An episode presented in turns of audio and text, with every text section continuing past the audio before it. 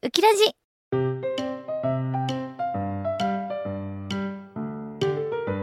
この番組は沖縄リゾートカフェバーアマキューの提供でお送りします。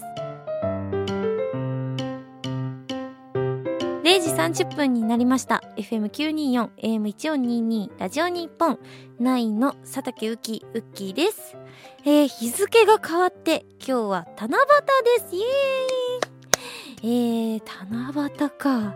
お願い事をする日ですね。短冊になんか書いてチュって引っ掛けてあのなんかお願いするんですよね。何お願いするんだろううちは。で普通おたがいろいろと来ています。お願い事ですか？いや何お願いする？なんかお願い事していいよって言われたらみんな思いつきます。うち思いつかないタイプで。例えば誕生日何欲しい？とか言われても何も思いつかないタイプなんですよね。満たされてるとかじゃないんですよ。ただ思いつかないだけなんですよ。なんか何が欲しいとか考えたことないんですよ。ただ今日何食べたいとかすごい考えるんですけど。ただそそれだけを考えて生きてるんですよね。これが欲しいとかは考えて生きてないから。だからよく買いに行く時もこれが欲しいから買いに行くとかじゃなくて見てあこれかわいい。欲しいなってなって買うからこう目当てで行くことがないんですよね。みんなはどうなんだろう。これめっちゃ欲しいわっていうのあるんですかね。ねまあ、例えばほらヘッドホンいいの欲しいなとかもあるでしょうし。確かにねうちでも今ヘッドホンいいの使ってるなとかさ。そう。今ちょっとねこれ聞いてくださいよ。ライトさんにもらったイヤホンをしてて今持ってるんですけどこれやばいですよ。アニメファンからしたら。バイオレット・エヴァーガーデン。イヤホン。バイオレット・エヴァーガーデンのイヤホンです。最高ですよね。最高最高の何者でもない。これ壊れたらうち死んじゃいますもん。本当に。なくしたら死んじゃうし壊れたら死んじゃう。もう超大事に扱ってますね。前ソニーのやつ使ってたんですよ。ソニーの今出て新しいやつ。すごい良かったんです音。でもなんかみやりと遊んでたらなくしちゃったんですよね。もうショックでしょうがない。でこれは私開けるつもりなかったんです。箱から。もうもう飾るようだと思ってたんですけどもうさすがになくなってしまったからイヤホン聞けるものがなくてもう泣き泣きに開けて箱は取っといて、そう泣く泣く開けて今使ってるんですけどまあ音響さんのやっとコラボしてるし相当音もいいししかもバイオレット・エヴァーガーデンって書いてあるんです。もう最高ですよね。だからこれは本当に取られたらもう泣くレベルじゃないしギャン泣きだし。いやライトさんにもらったプレゼントで本当に今すっげえ大事にしてるプレゼントですね。そうでもお願い事なんだろうね。みんなが平和になってほしいなっていうことですかね。コロナもなくなってみんながインフルエンザにもかからずにね風邪もひかずに戦薬飲んでみんな長生きしてほしいってただそれだけですかねまあそれはもう永遠の願いですねではここで普通お互いいろいろ来ていますえー、ラジオネーム、ニノニノとしきさんからいただきました。うっき、こんばんは。こんばんは。えー、私事ですが、5月末から湯シャンを日々、えー、試しています。季節の変わり目などに荒れていた頭皮が落ち着いて、いい効果をじわりと感じています。佐竹姉さんが普段やっている、なんだっけこれ、毛ね？えっと、根っこ。あ。毛根。そうそう、毛根。の手入れとかありますか？だって。毛ね。だって毛ねじゃん。毛に、毛の根っこでしょ？毛ねじゃん。毛根ね。覚えたわ。毛根の手入れですか？うち毛根の手入れなんだろう最近だとあれ買いました。あの、ヘッドスパに行くのがすごい好きなんですけど、今ヘッドスパって流行ってて、相場が高いんですよ、逆に。流行ってるから。なんか普通のなんかあのマッサージと同じぐらいの値段するんですよ体の整体とかで整体とかいいとこ行くと1万2000円とか全然するじゃないですかでもヘッドスパって頭だけじゃないですかでも頭だけでも1万2000円ぐらい取られるんですそんなの毎月やってみてくださいよ。私とら死んじゃうじゃないですか。だからこうなったら家でヘッドスパできるようにしたいなと思ってあの電流が走る。ブラシに電流が走る。動くおいおいおいってまるで手で揉まれてるかのような動きをする。機械を買いました。確か2万円ぐらいで買いました。だから月1万2000円払うより2万円の投資をしてえもう毎日やる方がコスパ断然いいなと思ってもう頑張って買いましたね。でそれすごいのがなんかお風呂の中とか水の中とかでできるんでなんか逆に水の中の方が電気が通りやすかったりするんで電流がね頭皮に。だからすごい凄まじくびっくりするんですよ。なんか鳥肌立ってくるんですけど頭皮なんで。うわーみたいな感じにななるんですけど相当気持ちいいですね。これみんなにめっちゃおすすめしたいですね。本当にあの頭皮って大事だと思うんですよ。私も。このニノニノとしきさんと一緒で。で私も湯シャンしてみたいなと思ったんですよ。で2日試してみたんです。諦めました。あの湯シャンって結構こう辛抱強くやっていかないとあの効果感じないんですよね。っていうのもやっぱ最初はやっぱ本当にシャンプーとリンスの日々に慣れちゃってるからすごい髪の毛って洗った後サラってしてるじゃないですか。もうこれに慣れちゃってるから湯シャンってシャンプーとリンスしちゃいけないんですよ。もうガシガシと水で洗うっていうのがこう基本なんですけど。やっぱね水だけだとねこうぬめりっていうかやっぱ頭皮のななんかギトギト感が取れてない気がしちゃうんですよね。でもそれが最初の段階でいいことなんですよ。その落としちゃいけない油まで今まで全部うちらは落としてきてるんでサラサラって感じるんですけど実際はそこまで落としちゃいけないのが基本なんでこれを我慢してそれを乗り越えた先にサラサラな頭皮が待ってるんですがこので2日3日1週間がどうしても気持ち悪いんですよね。だからここまで辛抱強くできなくて私は2日でギブアップしちゃったんですけど実は私の母と父は今優勝してますね。相当いいらしいです。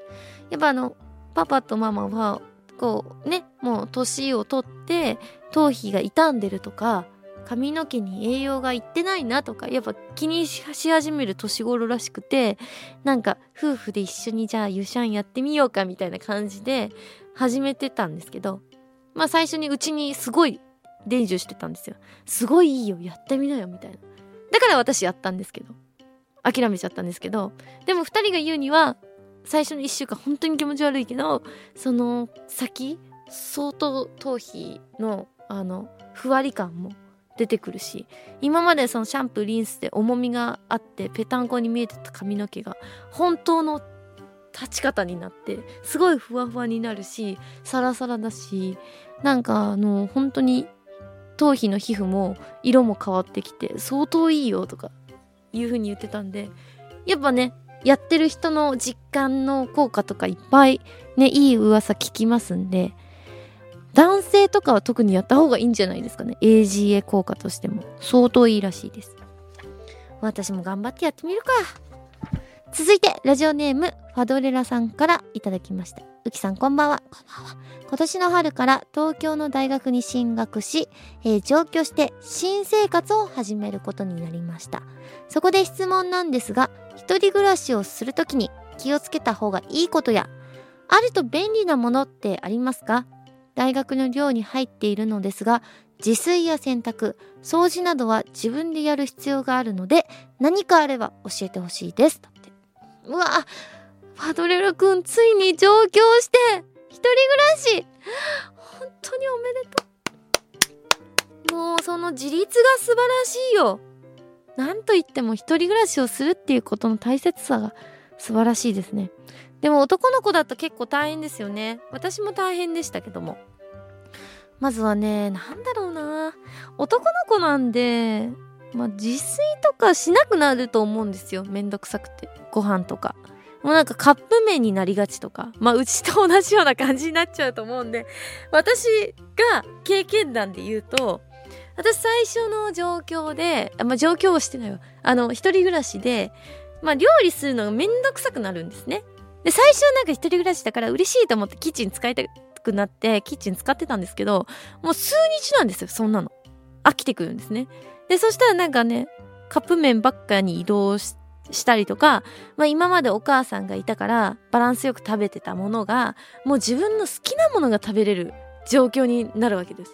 好きなもの買って好きなもの毎日食べる。だから本当に毎日パスタ食べてたんですね。そしたら私小麦アレルギーになっちゃって。そう。人間って好きなものほどアレルギーになりやすいらしい。この話って結構浮きラジでしてるんですけど同じものを1週間や1ヶ月とか全部毎日摂取し続けると要は瓶に入ってた水が溢れ出てもうこれがアレルギーの前兆なんですよね。食べ続けると瓶の中の水が増えてって溢れてこれがアレルギーに変わっていくんですけど私はだから一人暮らしし始めてから小麦アレルギーあとはあのなんだっけあのあれだ大豆大豆アレルギー納豆食べまくりすぎてとかもう過剰に摂取しちゃいけないんですよ人間って。なのに一人暮らしすると過剰に摂取しがちなので本当に好きなものほどこう週に 1, 回とかこう間挟んで食べた方がいいですよ。これはね本当に言いたい。あとはあの掃除を怠らなくなってくるとハウスダストアレルギーとかになってくるんで。これはマジで気をつけた方がいいです。私は結構めんどくさがりな部分があったんでハウスダストアレルギーになっちゃいました。なんでかっていうと私掃除は好きなんですけどなんかその枕とかあとなんだっけカーテンとかにこだわってなかったですよ。カーテンとか別に洗わなくていいかなって思ってた時期があったんですよ。最初。上京したての時。でもやっぱ意外と相当ほこり溜まってんですよ。カーテンとかって。で私が自分でハウスダストアレルギーになってから先生に言われたのがカーテンとかあの窓開けたら風が入ってくるでしょ？それの風にあのカーテンのほこりが一緒にくっついて室内に回ってきてそれが循環されちゃってほこりっぽい部屋になったりとかするからカーテンとかも洗った方がいいよって言われたんですよ。でそれをきっかけにうちどんなものでも洗うようになってどんなものでも結構洗うようになって洗えないものは持ってないっていうもう持たないみたいな思考に変わって。例えばジャンバーとかも洗えないものがあるじゃないですか。でああいうのとかはもう買わないんですよね。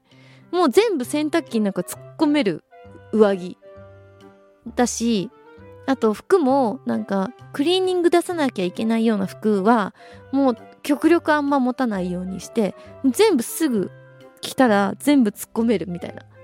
洗濯機。っていう生活にしてからハウスダストのなんだろうこう過剰な反応アレルギー反応がなくなったりとかして。もうねそうアレルギーが起こりやすいんですよ。一人暮らしをし始めると。もうこれはねもう私から強く言いたいですね。気をつけてください。あとはもう細かいことは何だろうね。ゴミの出し方じゃないですか。もうこれはもう絶対頑張ってほしいなと思います。環境のために。私も結構頑張ってるんで。そう。あとはなんかあの意外とみんな粗大ごみの出し方とか知らないんだと思いました。粗大ごみの出し方とか結構知らなくて置いてる人多いなっていう印象があって。例えば私が、まあ、今まで住んできたお家がマンションが多かったりとかするんですけど他の人も住んでるじゃないですか。その人たちが粗大ごみを出すんですけどあの普通に燃えるゴミに置いてあったりとか粗大ごみが。でも粗大ごみって粗大ごみの時に出してしかもなおかつお金払わなきゃいけないんですけどそれをやってないで出してて永遠と捨てられないみたいな。捨てられない家具たちがいるとか全然あるんででもそういう人たちってきっと知らないで捨てちゃってるだけだと思うんでこうゴミの分別をすごいよく調べて出すっていうことは大事だなってその区によっても違うんで出し方が。ペイ様なんて その地域で券を買わずに違う地域で券買っちゃって結局無駄金にしちゃったとか私はその知らなかったりとかもともと粗大ごみにシール貼ること知らなかったりとか私も知らなかったんで。だったりとかいろいろあると思うので皆さん。そういう失敗談がみんなにはあるんで是非とも調べてほしいなと思います。いやーお腹すいたなもう夜だけどご飯食べちゃおっかなあなたもウキラジを聞きながら今日の夜食を考えてみませんか？佐竹ゆきのもっと宇宙をきれいにするラジオ。ウキラジ。皆さんこんばんは。アマキューキャストのノラと。ニーナです。ノラです。拾ってください。アウトドア大好きのニーナです。沖縄リゾートカフェバー。アマキューは沖縄と本土をつなぐお客様もキャストもリラックスして楽しめるお店です私たちと一緒に楽しい時間を過ごしましょう沖縄の食材を使ったドリンクや食べ物もご用意していますので、観光のついでにぜひ寄ってみてください。オンラインショップもありますのでまずはお店の SNS をチェックしてください AMA に数字の9アマキューで検索してください沖縄リゾートカフェバーアマキュー。お店の場所は那覇市の国際通りの近くです。ウキラジリスナーのあなた沖縄那覇のアマキューで待ってますアマキューで一緒に楽しい時間を過ごしましょう。ノラちゃん拾いに来てくださいね。FM924 AM1422 ラジオ日本がお送りしています。佐竹ゆきのもっと宇宙をきれいにするラジオ。9の佐竹ゆきウッキーです、えー最近の佐竹さんはですね焼き鳥とお出かけするのにハマっています。なんか焼き鳥があのー結構お家から出てない日々を過ごしてたんでまあ最近は寒くないですしお外が。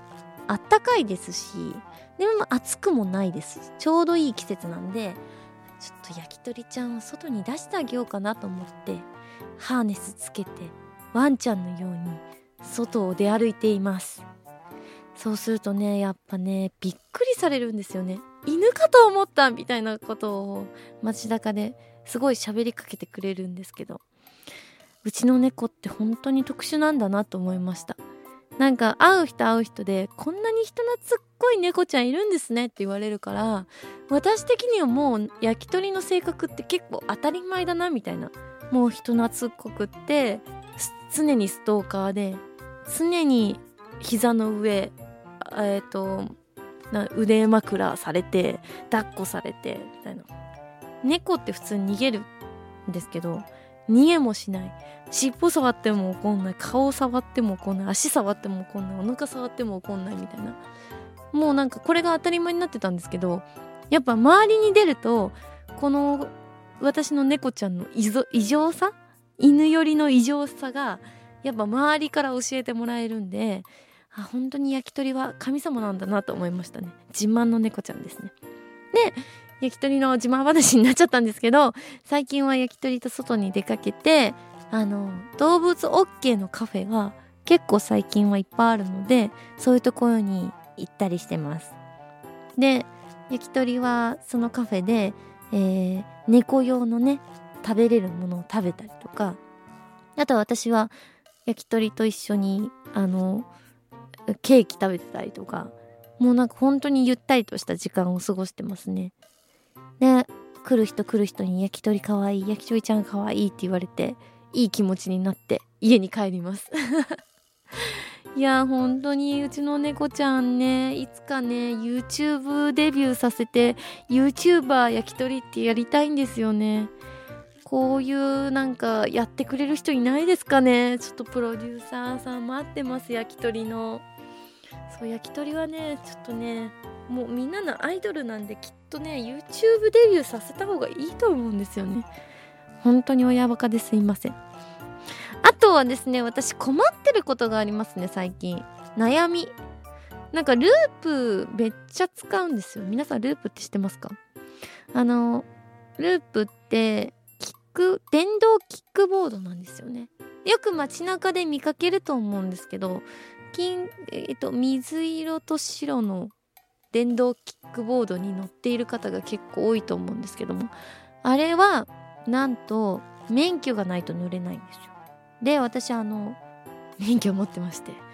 あのゴールド免許なんですけど一応。すいませんね。なのであのあれ乗れちゃうんですけどだがしかしあれがですね最近ね台数が少ないんですね。なんか今まではもうコロコロ転がってたんですよ街中に。あマイクバンってやっちゃった。だからすぐなんか乗れてたしなんかあんまループの存在を知らない人が多かったからなんかあんまなんかすぐ乗れたんですよ。もうだしもう超助かってたんですよ私的には。もうだってタクシー族だったわけじゃないですか私結構前まで。で結構本当に辛かったんですねタクシー使いすぎちゃって。ね怒られたりとかしていろんな人に「タクシー使うなんてもったいないよ」って言われて「まあ、確かにそうだな」みたいな。で あのループがに出会ってからは結構タクシー乗る頻度とかも少なくなって駅からループ家からループってもうループがあれば例えばね1メーター500円で乗ってたものがループだとその距離が90円とか120円とかで行けるようになったんでむしろ電車より安いみたいな感じになってたんですけど最近ループ人気すぎてみんな乗るようになってたんですよ。でしかも7月から免許なしで乗れるようになっちゃうんですよね。本当に悲しい。っていうことはよもっと乗る人が増えるんですよ。今の時点で乗ってる人が増えてもう台数少なくなっちゃってんのに。もうだからもう悲しみに暮れてます。もう私またタクシーに戻っちゃいそうです。だから困ってます今めちゃくちゃに。ループの良さってどこでも止めれるんですよ。あどこでもってその街中のちゃんと設置された場所ループをここに止めていいですよっていう設置された場所ならどの地域でも止めていいんですよ。だから本当に使う人が増えれば増えるだけまあみんな行き先も違うんでもういろんなところに散らばっちゃうんですね。もうこれが困っちゃうんですよね。もう最近はこれが悩みです。なので私七夕で思いつきました。電動キックボードが欲しい。やっと見つけました。欲しいもの。電動キックボード欲しいですね。でもなんか噂で聞いたんですけどあの自分で持つ電動キックボードは確かナンバープレートもつけなきゃいけないしヘルメットもつけなきゃいけないんですよ。ヘルメット？もうダサすぎるよね。ダサすぎ。それはちょっと本当に嫌。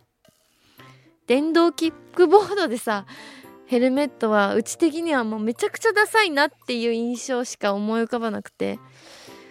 そうなってくると話は別なんですよね。ちょっとそこがでもループではしなくていいっていう法律になってるんでそこが一緒の法律になってくれたらとても欲しいなって今思いました。わあどうだろう。これ法律変わってほしいな。やっぱ難しいですよねそうなると。嫌だもんだって。うち汗っかきだし。そんな真夏にヘルメットしてびちゃびちゃで乗りたくないよね。すごい想像したらもう欲しくなくなってきちゃったんですけど。まあそんな感じですかね。最近の悩みでした。ではここで曲に移りたいなと思います。やっぱ夏の曲かけようかなと思います。9で夏 wanna say love you featuring tofubeats リミックス。ラジオ日佐竹ゆきのもっと宇宙をきれいにするラジオ。ウキラジウキラジウキラジウキラジラジオ日本佐竹ゆきのもっと宇宙をきれいにするラジオ。9の佐竹ゆきウッキーです。ここで番組からのお知らせです、えー公開収録が決まりました。ウキラジトークイベント可愛いこと話したい。7月22日土曜日高田の馬場 PS ホールでやっちゃいます。